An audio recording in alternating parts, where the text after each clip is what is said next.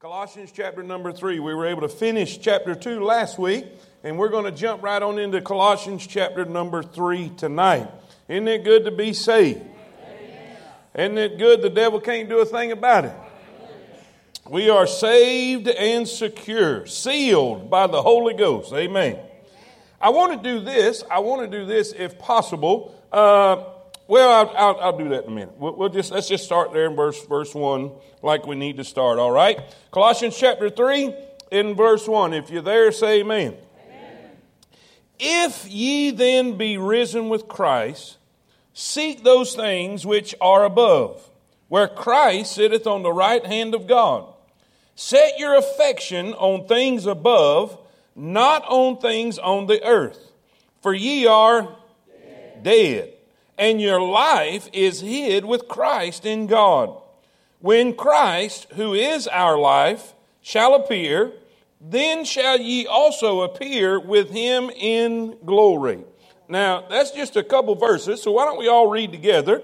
Uh, let's read together in concert. If ye then, that's I, I, that was me and three other people.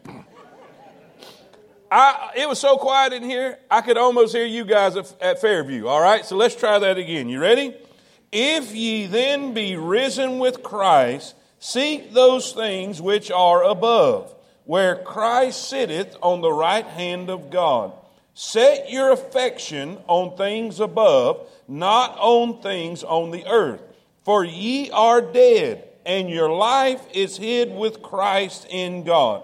When Christ, who is our life, shall appear, then shall ye also appear with him in glory.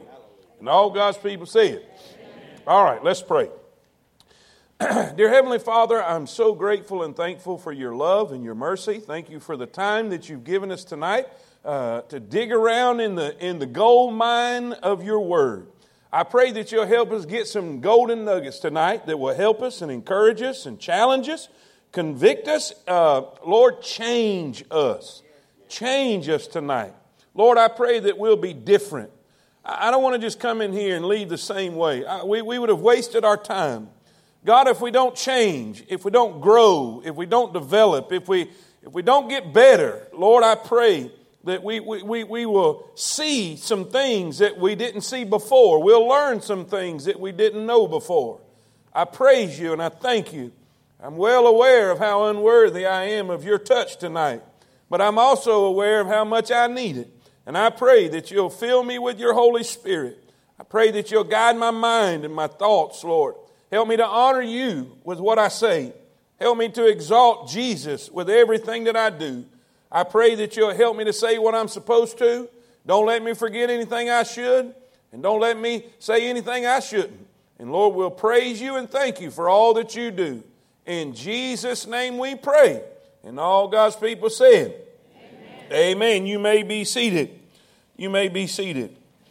So far, so far in Colossians and in, the first two chapters, we have covered a lot of doctrine. We have covered a lot of uh, information that you need to know uh, about who you are. You know, what Jesus has done for you. We've learned a lot of stuff we've learned that we have been completely forgiven. Do I have a witness right there? We have been completely forgiven. We have everything that we need, and, and, and Jesus is enough. We've learned that He is the head, He is in charge, He, he, he deserves, and He is worthy of having the preeminence in God's house. Are y'all with me? Say amen. amen. He's enough, He's all we need. Now, Paul moves, Paul moves from the theological to the logical, if you will, or more to the practical uh, in how we behave. Because what you believe should affect how you behave. Let me say that again, because y'all didn't act too enthused about that. What you believe should affect how you behave. In, in, in the in the, the pagan culture and in the pagan religions, you could come and offer your sacrifice and give a, uh, an offering or whatever it is and go through the, the pagan ritual, and then you could go about and just do anything you want to do, live any way you want to live, and behave in any way, and it was okay. But not in Christianity. It's not that way. It is, a matter of fact, it's the exact opposite. Listen, what we believe should affect how we behave. What we believe about God, what we believe about heaven, what we believe about salvation, what we believe about who we are and what God has done for us should affect how we behave. Uh, I, I, I think about sometimes when I was growing up and who, who my family was and, and who my father was. There was, there was things that I would do or would not do, not because I didn't want to do it, but because of who my father was. And I looked at it not as much as on how it would reflect on me, but how it would reflect on him. What would they think of him? What would they say of him? What would they think of the church he pastors if I went out and I behaved in such a way? And listen, we represent Christ. When you're a child of God, you're a son or a daughter of the Most High. And, and if we behave in a certain way, what will this lost world think of our Father? Does this make sense? And and here, listen, uh, we're gonna we're gonna read a couple verses. And by the way, by the way, everybody check out. Everybody look at the top of your page. If you got the notes in front of you, look at the top of your page. Is there anything y'all see anything wrong with that title? Anybody see anything wrong with that title? Brother Melvin, you're shaking your head. What, what do you see wrong with that title? What should that title say?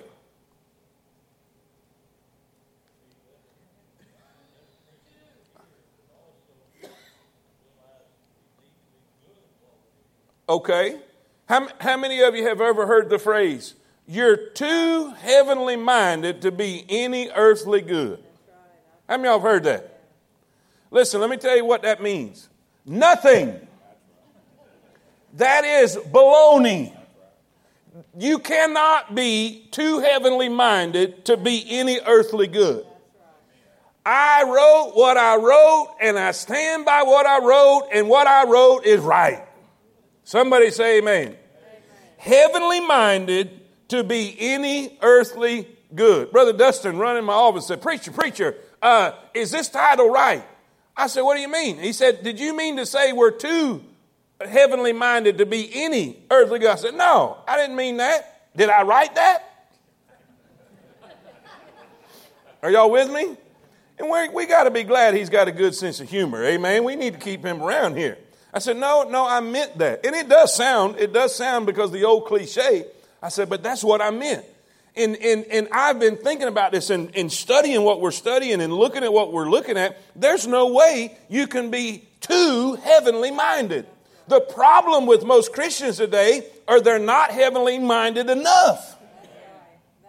They're not heavenly minded enough. And, and let, me, let me show you where I'm going with this. And, and let me do this. Let's back up. Let's back up because a verse in chapter 2 will help you with what we're fixing to read here, verses 1 through 4. So let's look in verse number 20. Let's look at verse number 20. If you don't want to look it up, uh, just look on your page. Amen. It's on your notes. Look what it says. Wherefore, if ye be dead with Christ from the rudiments of the world, why, here's a question, why as though what? Why as though living in the world? Why is no living in the world?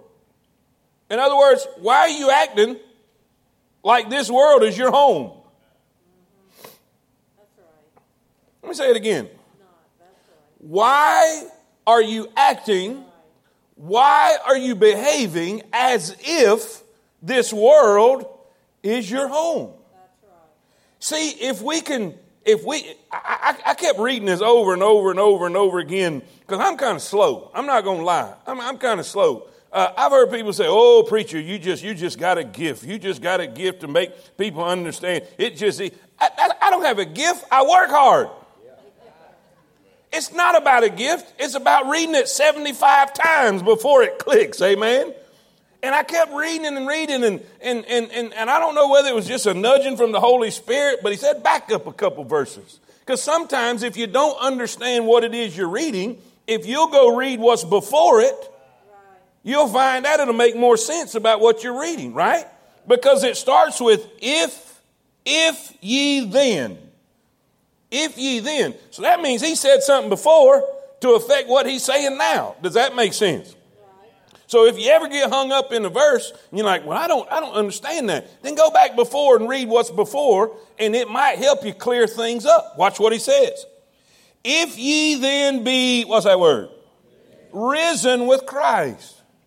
If ye then been risen with Christ, seek those things which are above, where Christ sitteth on the right hand of God. Now, obviously, obviously, spiritually, I, I, I, I, when I got saved, I died and I was buried, but I rose again.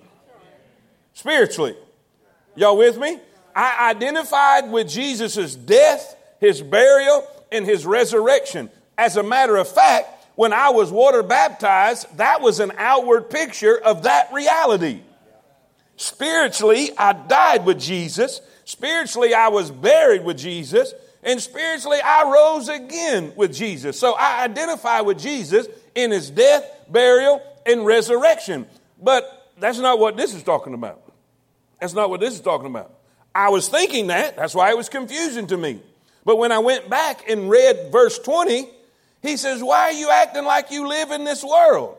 So here's what I want you to do. In order to understand verse number one, I, I, I wrote in my notes, here's what I do. Whatever verses I'm preaching out of, I blow them up real big on my screen. I blow them up real big on my screen so I can read them over and over and over again. And then I, will type in little notes beside it. And this is what I typed in. Look what it says. If ye then be, what's that word? Risen. I put in parentheses right beside it. Think, think. Everybody look at me. Everybody look at me. Look at me, face Fairview. When he says, if ye then be risen, think ascension, not resurrection. In other words, when I got saved, I not only died with Jesus, I was buried with Jesus, I resurrected with Jesus, but then I rose with Jesus. Some of y'all like, yeah.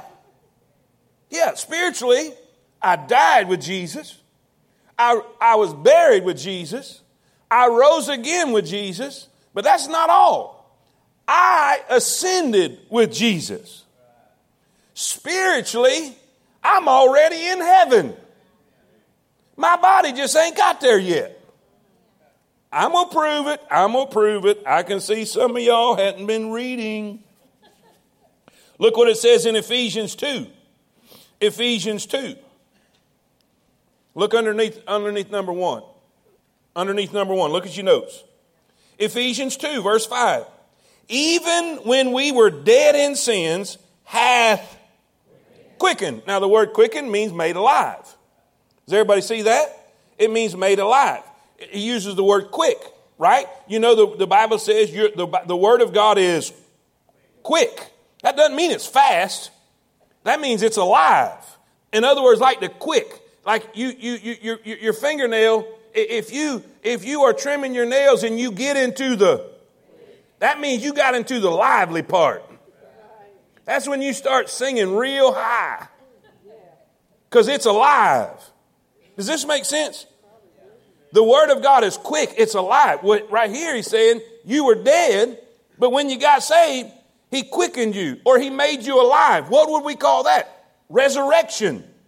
There is resurrection. Okay? Now keep reading. You were dead, but He quickened you. You were resurrected, us together with Christ. By grace you're saved. Now watch, now watch. And hath raised us up together. That's not resurrection. We done covered that. That is the ascension. You say, How do you know that? Look what he says. He hath raised us up together and made us sit together in. In. In other words, when Jesus sat down at the right hand of the Father up there, spiritually, we're sitting with him already too. Y'all see this? Yeah. Now, I know what you're thinking this, what, what, how is this going to affect anything? Oh, it's going to affect everything. Because if you realize where you really are and what you really are, it's going to change the way you look at things. It is going to change your perception. Because instead of looking this way, you're going to be looking from heaven down this way. Instead of looking at politics this way, you're going to look at from heaven's point of view. Do you realize heaven never worried about the election? Heaven never worried about who's the president. Heaven never worried about the economy. Heaven never worried about COVID. Heaven has never worried about vaccination because everything's all right in the Father's house. And if you'll start realizing and thinking and letting your mind affect what you, hey, say amen heavenly places. That's where we are. Now, let me, let me, let me, I'm running a rabbit. Let's get back. Let's get back. John 17. This is going to change some of your lives. I'm telling you, this is good stuff right here. John 17, 9. Now, here we, here in John 17, back up to the top of your notes. Back up to the top of your notes. This is the intro. This is Jesus.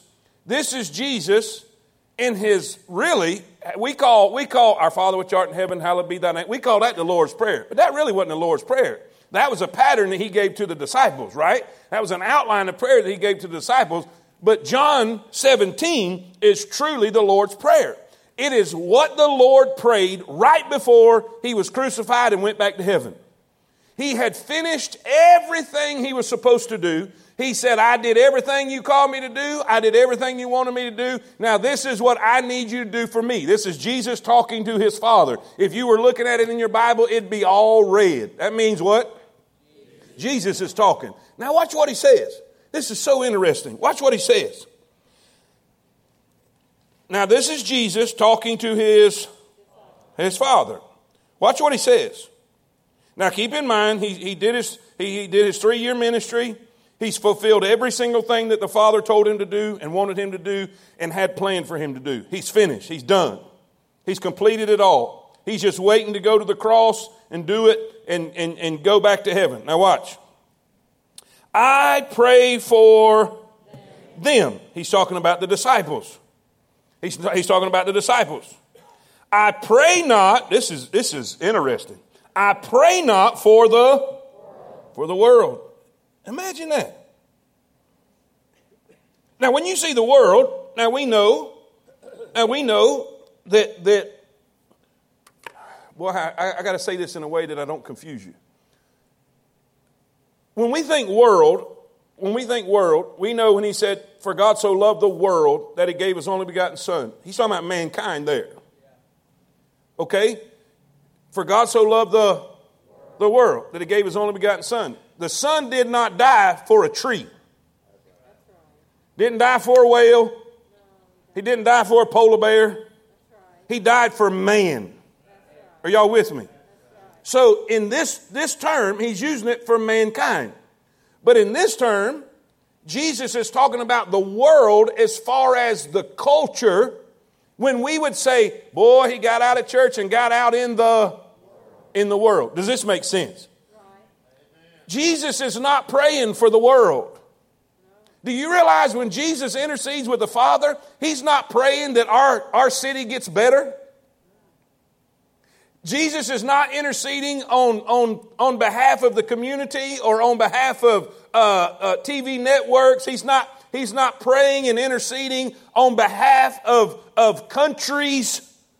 He's not praying for community transformation. I hear pastors and posting and talking about uh, community transformation. God's not here trying to transfer or transform the community. He's wanting to see souls saved.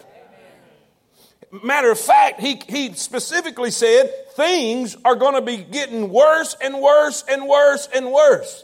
The church is not going to get better and better and better and better, and it's going to make everything better and better and better, and our cities better, and our communities better, and our countries better. No, all of that's going to get worse, but He is praying for you.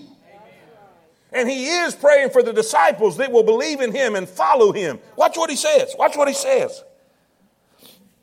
I pray not for the world but for them which thou hast given me, as the disciples, for they are thine. And all mine are thine, and thine are mine, and I am glorified in them. In other words, the things they do bring glory to me. And now I am no more in the what? World.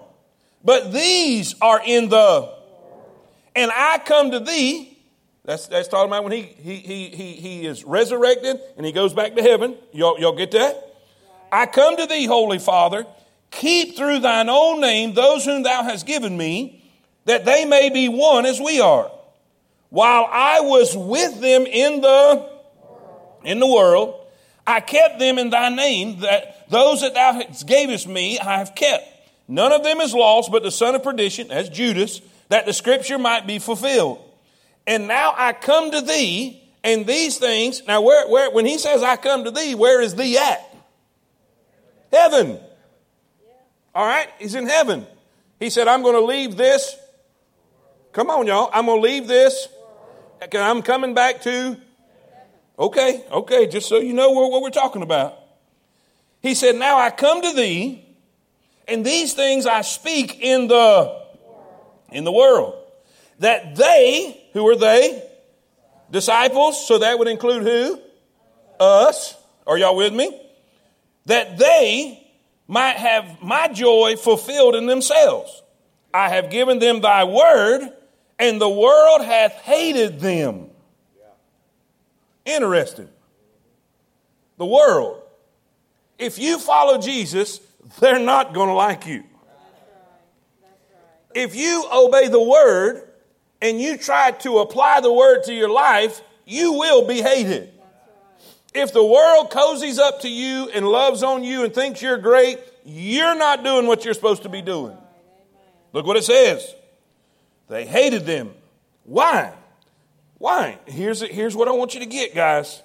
Because they are not of the world, even as I am not of the world. I pray not that thou shouldest take them out of the, but that thou shouldest keep them from the evil. In other words, don't take them out of the world, but just keep the world out of them. Amen.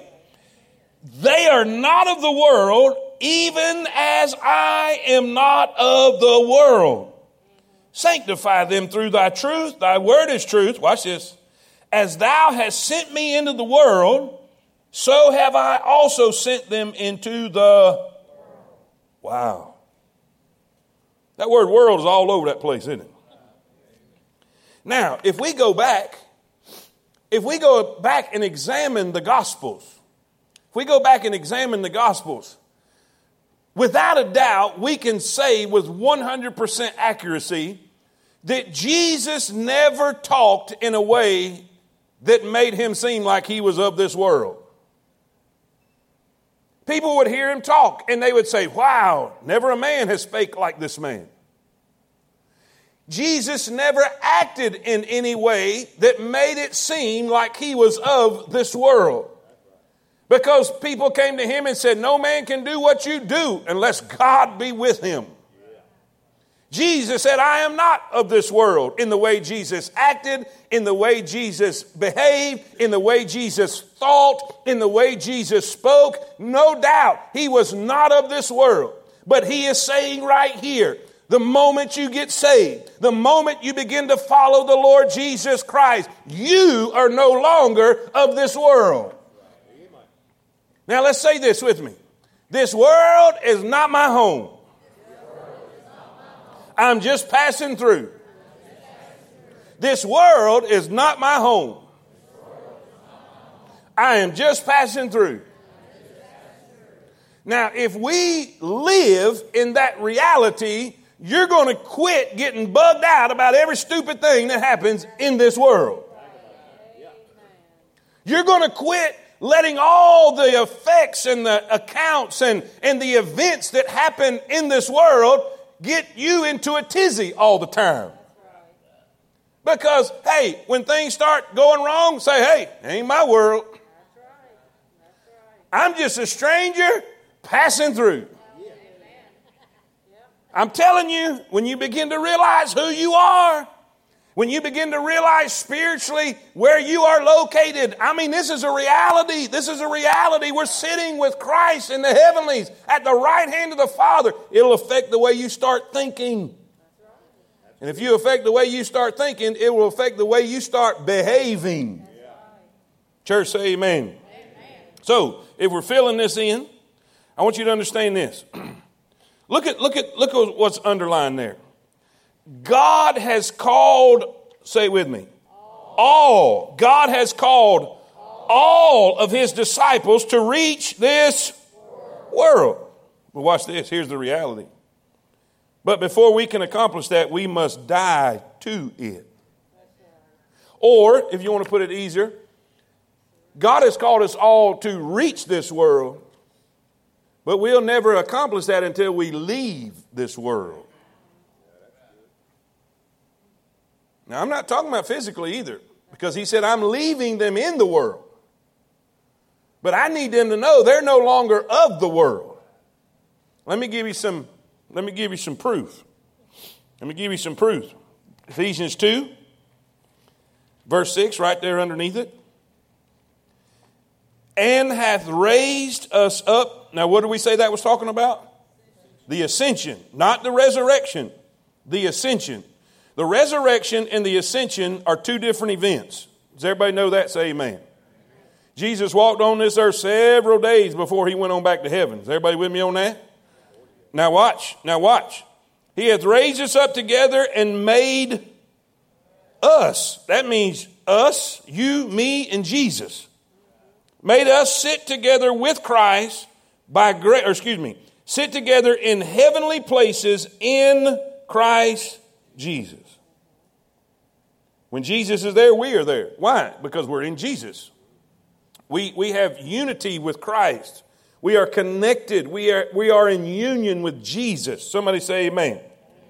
Watch this Hebrews 11 13. Hebrews 11 13. These all died in faith. And by the way, if you don't know what Hebrews 11 is, that's the Faith Hall of Fame. You know, when it goes through all the people in, in, in, in, in time in the past who did great things for God, you know, instead of the, the, the hall of fame, it's the hall of faith, you know, who did great things. Watch what he says about all these people. These all died in faith, not having received the promises, but having seen them afar off, and were persuaded of them, and embraced them, and confessed that they were. Come on now, and confess that they were and on this earth. What's a pilgrim? He's just traveling. A stranger is an alien. When I was in, when I was in Mexico City, I was a stranger. I was an alien. I, I didn't speak the language. I wasn't familiar with the culture. Uh, it, it was difficult. I picked some stuff up, though. I picked some stuff up. Uh, uh, baños, baños, andale, andale. That means bathroom, bathroom, hurry. Am I right about that, Brother Cesar? I'm right, okay. Are y'all with me? And it's amazing, the longer I was in it, I started picking up little things, little things, little things. But I, I was still an alien. Anybody would know you're not from around here. Are y'all with me? Now, now what, what, what he is saying right here is that this world is not our home. It should be strange to us. The behavior and the culture around us should make us uncomfortable. We should be unfamiliar with it. We shouldn't feel, oh heavens, we shouldn't feel at home in this world. But I'm, I'm afraid there's way too many Christians who feel just as at home in the, in the world out there, in the culture out there, in the behavior out there, in the words out there, in the, in the, in the dress out there. Is That's a problem. And what, what causes that is they are not enough heavenly minded to be any earthly good. Look, Hebrews 13 14. For here, for here, what does that mean? In this world, have we no continuing city. Now I put right here, I put right here, if you look at my notes, I just put a little arrow and I put permanent. That's what that word continuing means. We have no permanent city here. In other words, it don't matter where you live, it's temporary. You hear that? No matter where you live, it's temporary. But we seek one to come. Even though everywhere we go, we're a stranger, we're a pilgrim, we're seeking one that is permanent. Matter of fact, it has a street of gold. Yeah, that's another, that's another message. Philippians 3.20.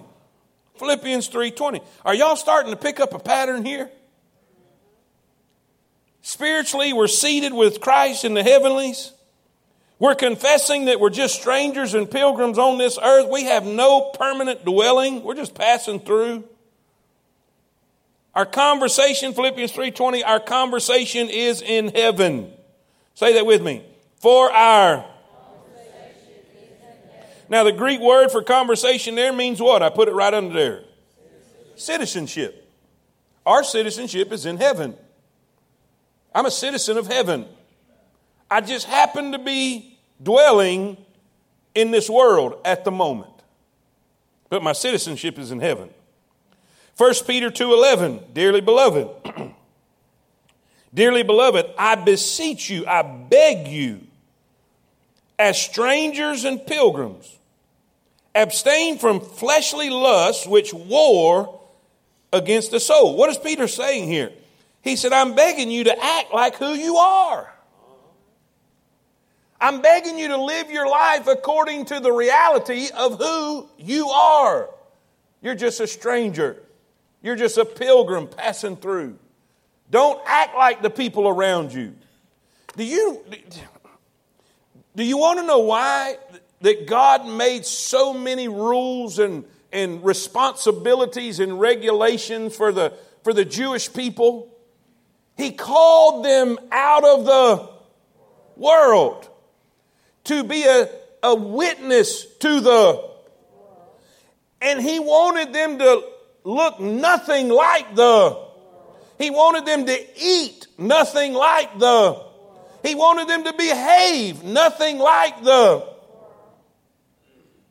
Because when you become part of the world, you lose the effectiveness and you lose the power of your testimony. Are y'all with me? Now, so, if number one, I don't know if you wrote it or I told you. I don't know if I did or not, but we find the where. Write that down. Now, we're talking about real practical here. Paul's getting real practical. The where. The where.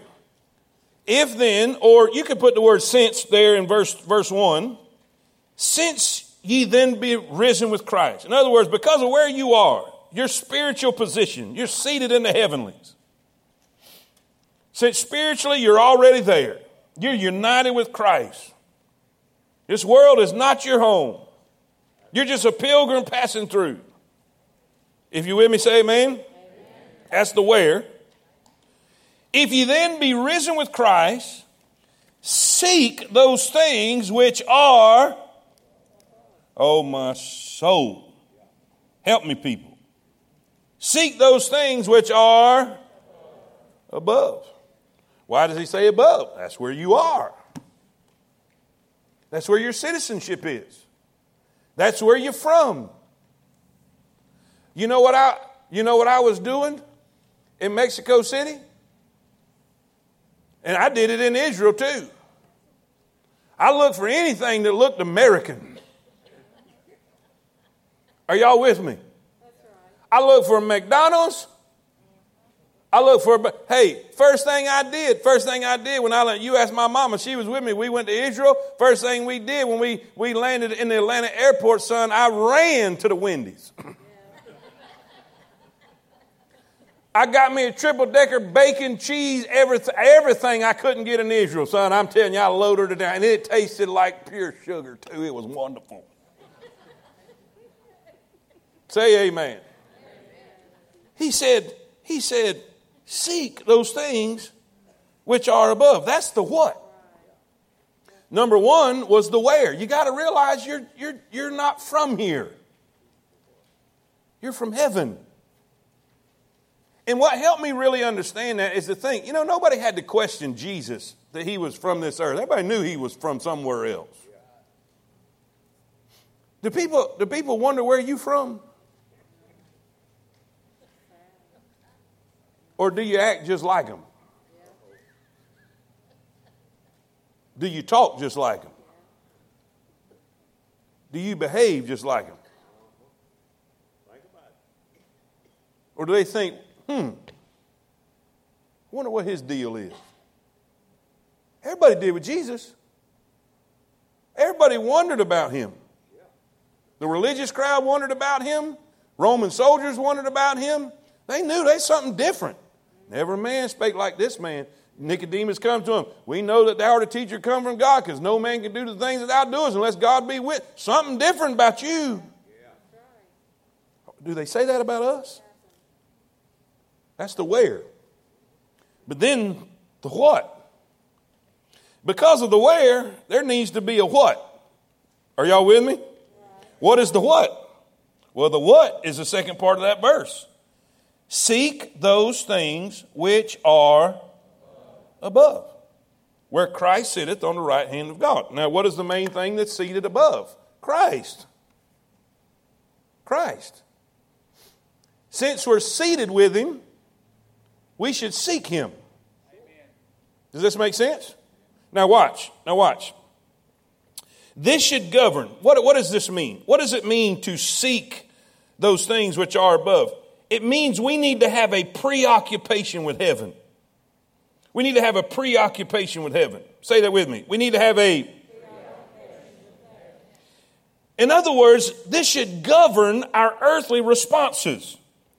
To be preoccupied with heaven means to be preoccupied with the one who reigns there preoccupied with his purposes, preoccupied with his plans, preoccupied with his provisions, preoccupied with his power. Also, to view events of this world through his eyes and with an eternal perspective. In other words, we start seeing things like he sees them. Can you imagine if the majority of Christians this past year, with the election and COVID and all these things that's going on, if we would have just been looking at back to this earth like he was and begin to think like him and, and, and, and see things like him, the things that are important to him should have been important to us. The things that he was concerned about should be concerning to us. Keep on seeking is what really the word there. Seek those things. Keep on seeking. Keep on pursuing. Be preoccupied. Let's face it. Let's face it. Let's be honest. When's the last time you even thought about heaven?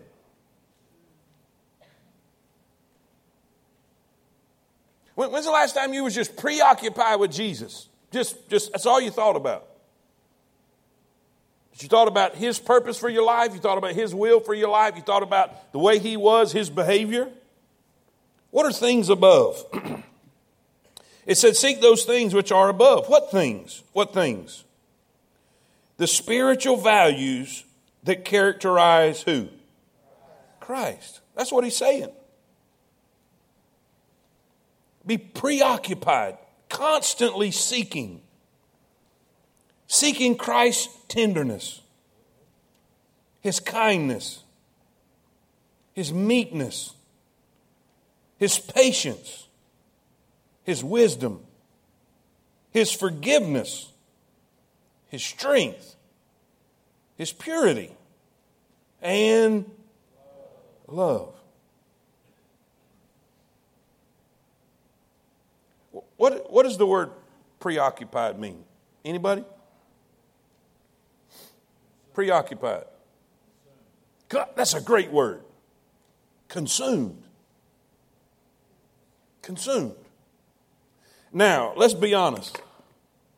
Let's be honest. How many y'all can be honest for about 37 seconds? That's as much as I'm going to put on you. A lot of Christians have been consumed with a lot of stuff that wasn't none of them.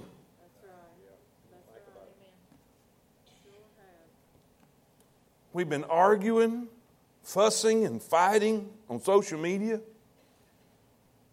We've been fighting for our way and fighting for our, our opinions, our preferences, our rights. But have we been consumed with being kind? Have we been consumed with holiness? And listen, being Christ like and, and really, really concerned that when this world sees us, they see that we're different. And they see that not us, but they see Jesus in us. Has that consumed our thinking? Has that preoccupied our time? I'm gonna, I'm I'm go ahead and I'm going to raise my hand and, and, and say I'm, I'm, I'm guilty of not practicing this one. I'm guilty. Stephen, this is going to be another one, son. I was telling Stephen last week, you know, God's been kind of pile driving us on Sunday with that Matthew stuff. We were talking about the week before and how convicting it was when, when, when the guy or the, the men were not mad that the owner was bad to them, they were mad because he was good to somebody else. That was convicting. And I told Stephen, wait till this Sunday. Because I'd done been studying it. How many times are we like James and John, Jesus in the darkest hour, needing, and all we are consumed with our own wishes and desires? I told Stephen, man, I've been praying, Jesus, you're going to have to ease up just a little bit. I ain't got no toes left. And boy, when I see this, I'm thinking, wow, I really haven't been preoccupied with heaven. I've been kind of consumed with self.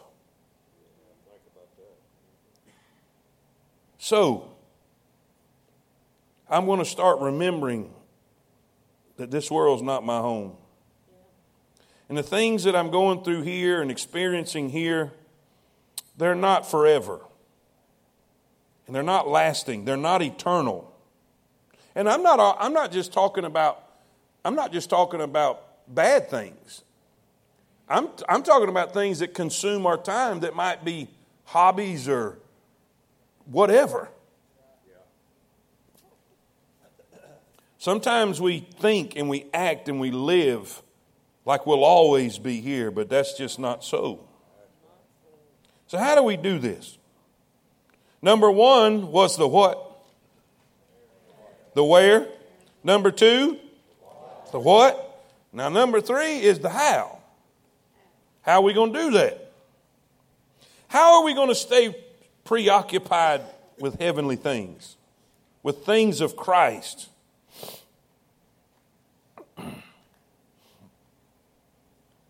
Look what he says in the, in the next part of that verse, verse 2. Seek, let me, let me back up a minute. Somewhere on your notes, Facebook, uh, Facebook. I keep calling y'all Facebook, but I, I hope I'm, I'm, talking to one watching on Facebook too. But my Fairview family, find a place on your notes and write this. It, the, the word seek means to pursue. Means to pursue, right? And then, then we find the word set in verse 2. Set your affection, which literally means to think about to think about. Let dominate the mind. All right, so we need to pursue heavenly things, spiritual things, but we need to think about it. We need to think about it. Now, I know what you're thinking. Well, what's, what, what, what what's the big deal about that? Does the Word of God not say that as a man thinketh in his heart, so is he. If you think you can, or if you think you can't, you're right. Let that sink in a minute. What are you thinking about all the time? What are you letting dominate your mind? What are you letting dominate your mind? Because whatever is dominating your thinking, that's where your affection is.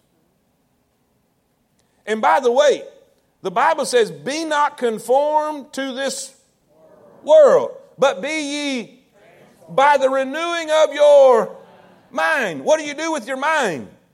You think. If you're from the South, you think with an A, amen. Right? How, how, do we, how do we become transformed? Now, by the way, let me explain that a minute. We, we're, we, well, we'll finish maybe.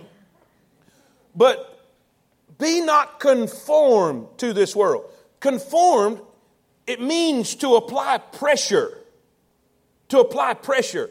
How many of y'all have seen like sheets of metal and they pressed it into a form of a pot or a pan or a whatever it might be? to conform to this world, the world is always trying to apply pressure you to think and act like they do. They want you to believe the things they believe. They want you to do the things that they do. They want you to think the way they think. They want you to believe that immorality is okay. They want you to believe that idolatry is okay. They want you to practice what they practice and look like they look and act like they look, and they're going to keep pressuring you with the culture, pressuring you with TV and radio and everything else, and they're going to try to conform you, pressure you, push you into being what they are. But God says, don't do that. Don't be conformed, but be ye transformed. The word transformed is where we get our word metamorphio, where we have a, a, a metamorphosis, the caterpillar. Are y'all with me? A caterpillar transformed from the inside out. You see, conforming is pressure from the outside. Does this make sense? And he says, How do we transform? We transform to what he wants us to be from the inside. How? By the renewing of our mind. How do we renew our mind? We get the Word of God in there. And that's going to be later on in the chapter where we, we, we let the Word of God richly abide in us. The more you read, the more you study, the more you learn, man, it starts working on your mind and you start thinking different than you used to think. And because you're thinking different than you used to think, you start acting different than you used to act. You start being different than what you used to be. Somebody say amen and your mind starts changing. You start thinking more like God and less like who you used to be. Yeah.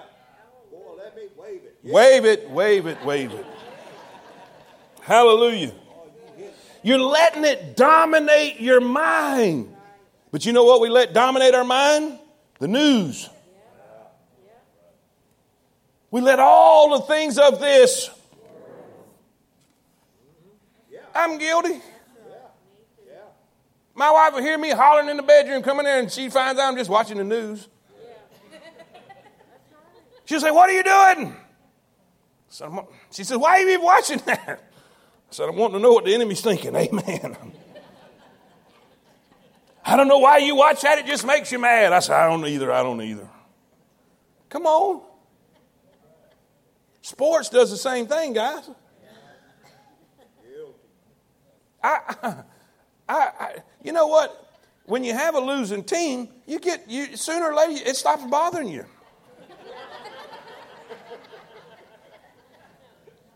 And, and all you Alabama people, your day's coming. He ain't gonna live forever. So y'all might as well enjoy it while you can. That's right. I said it, Johnny. I said it. But I, I'm, I'm telling you, we would lose a game on Saturday night, and I'd have a bad attitude all day Sunday. And I don't know why y'all looking at me. I've seen y'all in here after Alabama lost too. Are y'all with me? I mean, think about how dumb that is. That we allow a game to affect our whole mental disposition and attitude and sometimes treatment of other people. A game that means nothing. dominating our mind. God kind of convicted me today because I, I, I, I've got I've got several different news things I watch, and, and, and I like I like watching Israeli news and all of that kind of stuff, and, and so I'm sitting there and and and, and I, I, I I got on one of the news sites and I'm looking at different articles and uh, don't don't don't read comments on articles. I, I started doing that that was a mistake. I, I knew better. And I'm reading it and I'm thinking, how could a grown human being be this stupid? I know, I know. Y'all so much more spiritual than your preacher. And the Holy Spirit says, What are you doing? You're fixing to go out there in that building and tell them don't be dominated by the stuff you're just you're you're getting irritated just sitting here reading a comment that somebody else made from the basement of his mama's house. Yeah, I threw that in there. Amen. I did.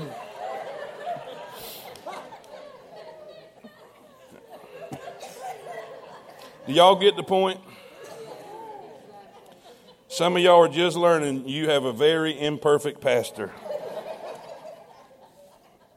How foolish is that? How foolish was I? This, this, uh, making comments about stuff, this is not my home. It, it don't matter, it don't matter anything that happens down here. It's not my home. I'm not of this world. I'm just here to rescue those that we can out of this world. But what do we do? We get so consumed with this world. We forget what we were left in the world to do. I do anyway. So, we see we see the how. Set your affections, let dominate. Three things, real quick. We got to hurry. Got to hurry. How do, how, do we, how do we set our affection? How do we let these things dominate our mind? Not politics, not economics, not hobbies, not relationships, not sports. But what do we need to let dominate our mind? A, write this down. We need to know all we can about heaven. Knowledge is important. I mean, I, I, really, how much do you know about heaven? You know what I've learned? the more you know about heaven, the more you'll want to be there. The less, the less you will care about what happens down here. That's fact. Paul said, let me tell you something. He's in prison. Apostle Paul's in prison. And this is what he said I have a desire to depart and be with Christ. You know what he said about it? Which is far better. He knew what heaven was. He knew what was waiting on him. He allowed the things of heaven to dominate his mind. And because of that, it affected the way he lived his life here on earth. He didn't, I, know, I heard an old preacher preach this down at my dad's at a camp meeting one time.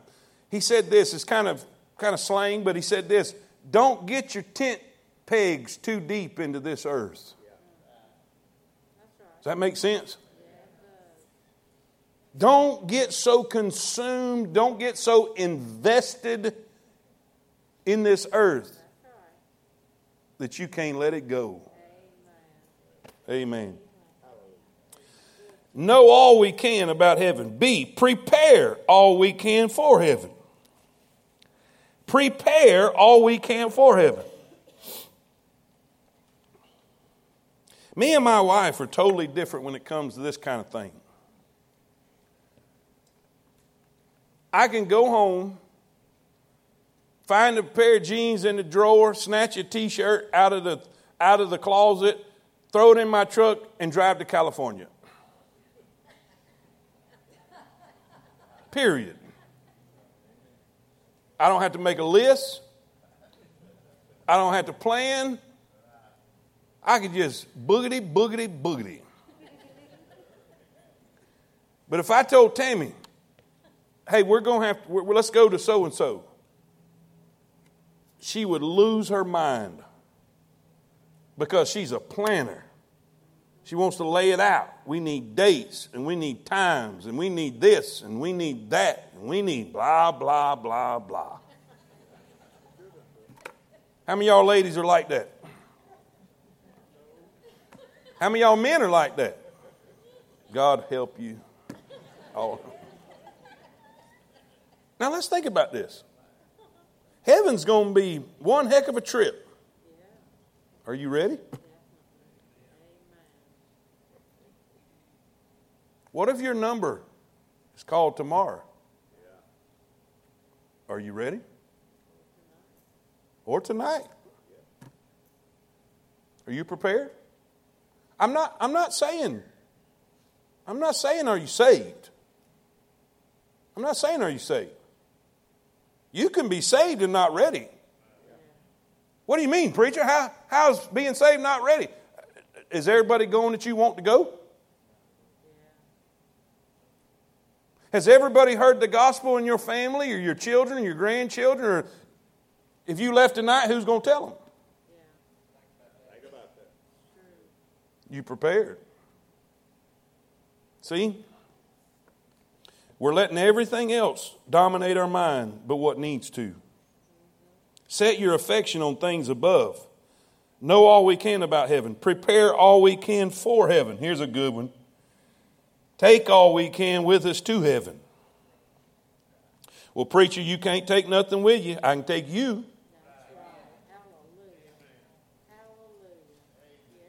You can't take your car, you can't take your house, but you can take your kids.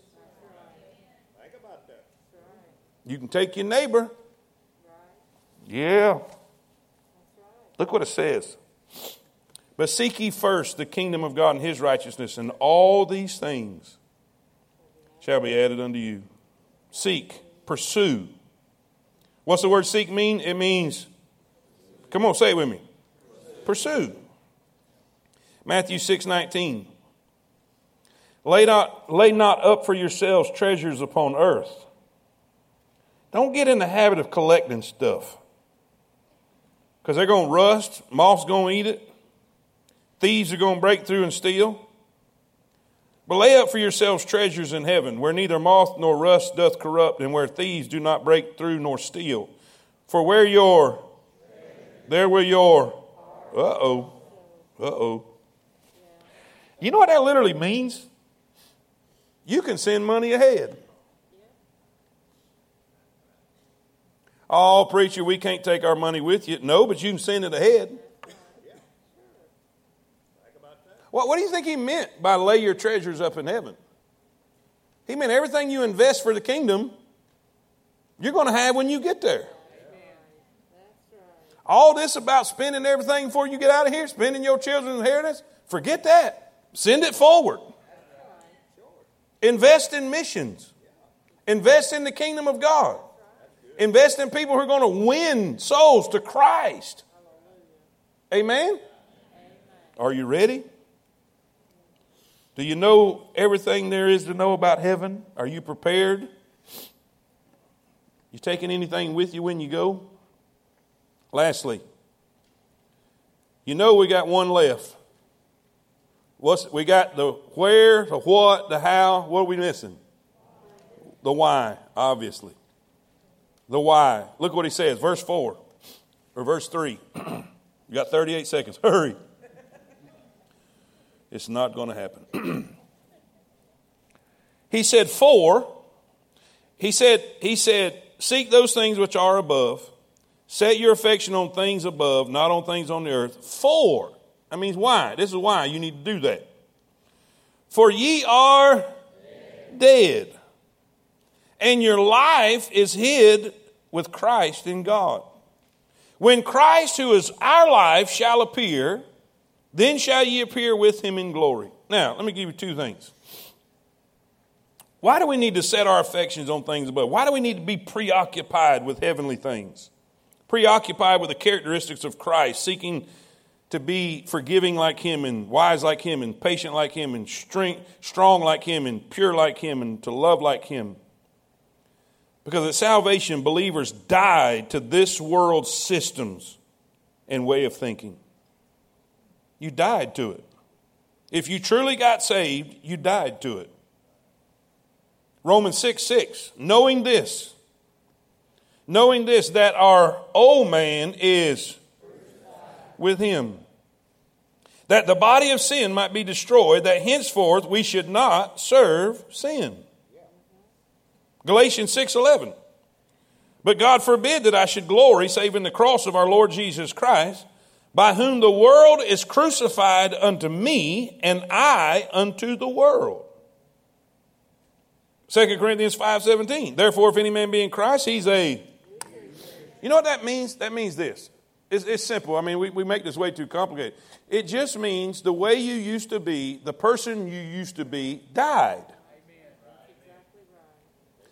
And if you truly got saved, you can't, especially if it's sinful or wrong, you can't go do them and feel the same way. You'll feel out of place.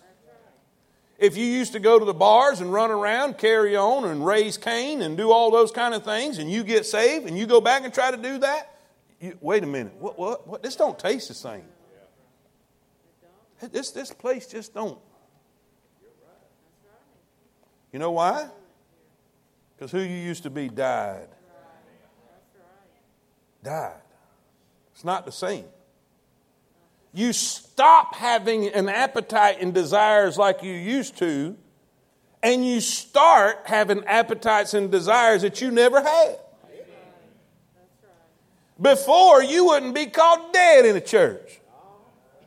But here you are, right in the middle of the week, done worked hard all doggone day, and you're sitting in a church. Hearing somebody talk about a Bible. And you can't wait to get here next Wednesday. Why? Because you're alive to a whole new dimension, a whole new realm. Watch this a whole new life. That old man died. Now I have an appetite for heavenly things. Does this make sense? Now, watch this. This is cool. There's a past reality our old man has died, died, gone. Brand new man. Watch this. There's a future revelation. I wasn't, yeah, well, let me just tell you because they're going to be mad in the children's department. Go home and read Revelation 19. Look what it says. Look what it says in, in verse number Mm, verse 4, verse 4. You there? When, okay, all three of you, help me. When Christ, who is our life, shall appear, then shall ye also appear with him in. Now, that happens in Revelation chapter 19. He comes on a white horse. You see, the first time he came, he came humbly, he came meekly, he came lowly in a manger. He humbled himself and became, are, are y'all with me? A servant, no reputation. But the next time, he's coming on a white horse. He's going to be wearing a crown. We're going to see him in all his glory. But, but, but, but, I'm not finished. And so are we. We're coming in blazing glory with him. Watch, watch, watch. You died. Your old man is dead. But you have a new life, a new glory, a new power, a new dimension of, of spirituality that's in you. But right now, it is hidden. That's what he says, verse 3. Your life, that part of God that's in you. Right now it's hidden. This world can't see it. That's why they can't understand what you're doing here on a Wednesday night. Because they can't see what's in you. And matter of fact, most of you can't see what's in you. But one day, that life that is hid, that glory that is hid in you, it's just like the caterpillar. That caterpillar don't know he's fixing to fly. Are y'all with me? Watch what, watch what, watch, watch what it says. Romans 8 19.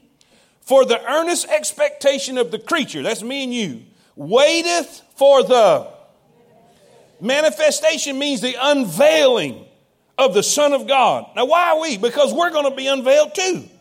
1 John 3 2. Beloved, now are we the sons of God, and it doth not yet appear what we shall be. But we know that when he shall appear, we shall be for we shall see him as he is. That's Revelation 19, folks.